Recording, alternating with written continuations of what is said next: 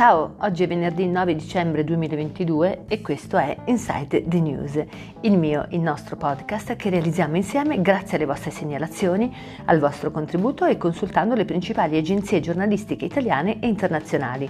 Prima di dare il via a questo ventiseiesimo episodio voglio ringraziarvi e abbracciarvi tutti virtualmente, tutti voi che mi seguite e contribuite a condividere informazione perché ognuno di noi ha bene in mente che la buona condivisione è la cura. Inside the News in un anno è cresciuto e seguito in quattro paesi al mondo, tra i quali naturalmente l'Italia. Questo mi dà grande soddisfazione e mi sprona a fare sempre di più e sempre meglio e sempre con tanto affetto.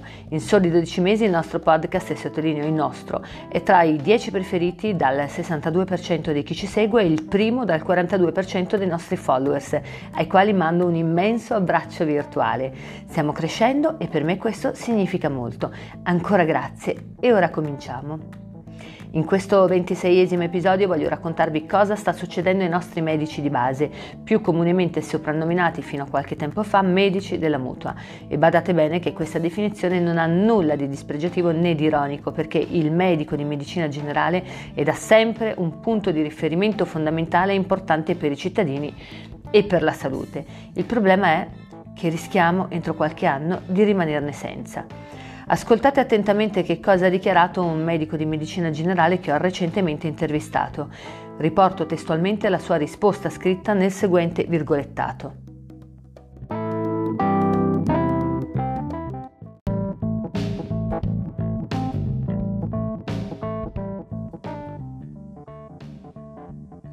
È arrivato il momento che qualcuno vi dica che cosa sta per succedere alla nostra medicina del territorio.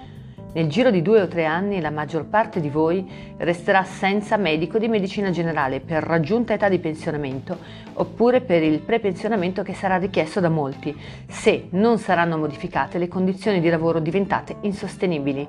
Nonostante da ormai dieci anni si sappia che si verificherà questa situazione a breve termine, niente è stato fatto per risolvere l'imminente problema. Le scuole di specializzazione in medicina generale sono a numero chiuso i concorsi per entrare nella specializzazione di medicina generale vengono aperti a luglio e i giovani laureati che si iscrivono a questa specializzazione per intraprendere il futuro lavoro come medici di medicina generale percepiscono una borsa di studio di 800 euro al mese. A settembre vengono aperti i corsi per le scuole di specializzazione in tutte le altre materie, la cui borsa di studio ammonta a 1400 euro. Questo fa sì che molti degli iscritti alla scuola di specializzazione di medicina generale lasciano lasciano il corso per dedicarsi a una qualificazione professionale più remunerativa da subito e il loro posto non viene occupato fino all'anno successivo. I pochi nuovi specializzati in medicina generale, una volta entrati nella convenzione, spesso abbandonano per le gravi difficoltà che incontrano dal punto di vista economico, burocratico, amministrativo e di rapporti con le istituzioni.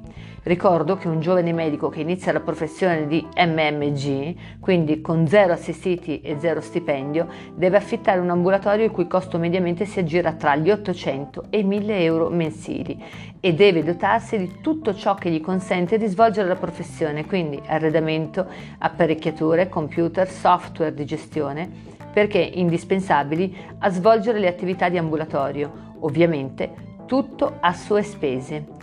Inoltre il medico convenzionato con il Servizio Sanitario Nazionale non ha diritto né a ferie né a tredicesima e soprattutto deve trovare e pagare un sostituto durante la sua assenza per malattia o ferie, nonostante la ATS, per accordo convenzionale, debba provvedere alla sostituzione d'ufficio nel caso il medico in questione non sia in grado di nominare un sostituto. Tutto ciò fa comprendere quanto sia difficile intraprendere e portare avanti la nostra professione in questo momento e soprattutto trovare giovani medici che siano invogliati a sostenere gli oneri della medicina territoriale e a portare il necessario ricambio generazionale. Ma c'è di più. Sta per essere applicata la riforma della medicina del territorio.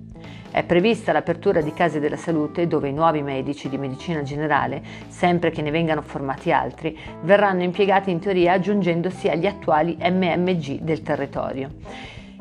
L'MMG sarà tenuto a svolgere la sua attività consueta di ambulatorio per 20 ore alla settimana, poi sarà costretto a prestare la sua opera in queste case della salute per vari impieghi, per un numero totale di 18 ore settimanali. Questo vuol dire che le 20 ore da destinare all'ambulatorio saranno divise in 4 ore giornaliere dal lunedì al venerdì, dopodiché l'ambulatorio sarà chiuso e il medico sarà raggiungibile nella casa della salute. Se considerate che una casa della salute servirà per un bacino di 50.000 abitanti, potete aspettarvi che questa si trovi a 10 o anche a più chilometri dalla vostra abitazione, soprattutto nelle periferie. Ovviamente gli ambulatori dei medici che via via andranno in pensione o che abbandoneranno la professione rimarranno chiusi, pertanto molti di voi non avranno più il medico a disposizione sotto casa. Sono certo che queste informazioni vi serviranno per trarre le dovute considerazioni riguardo al futuro della medicina del territorio e al rapporto con il vostro medico di medicina generale che si verrà inevitabilmente a perdere.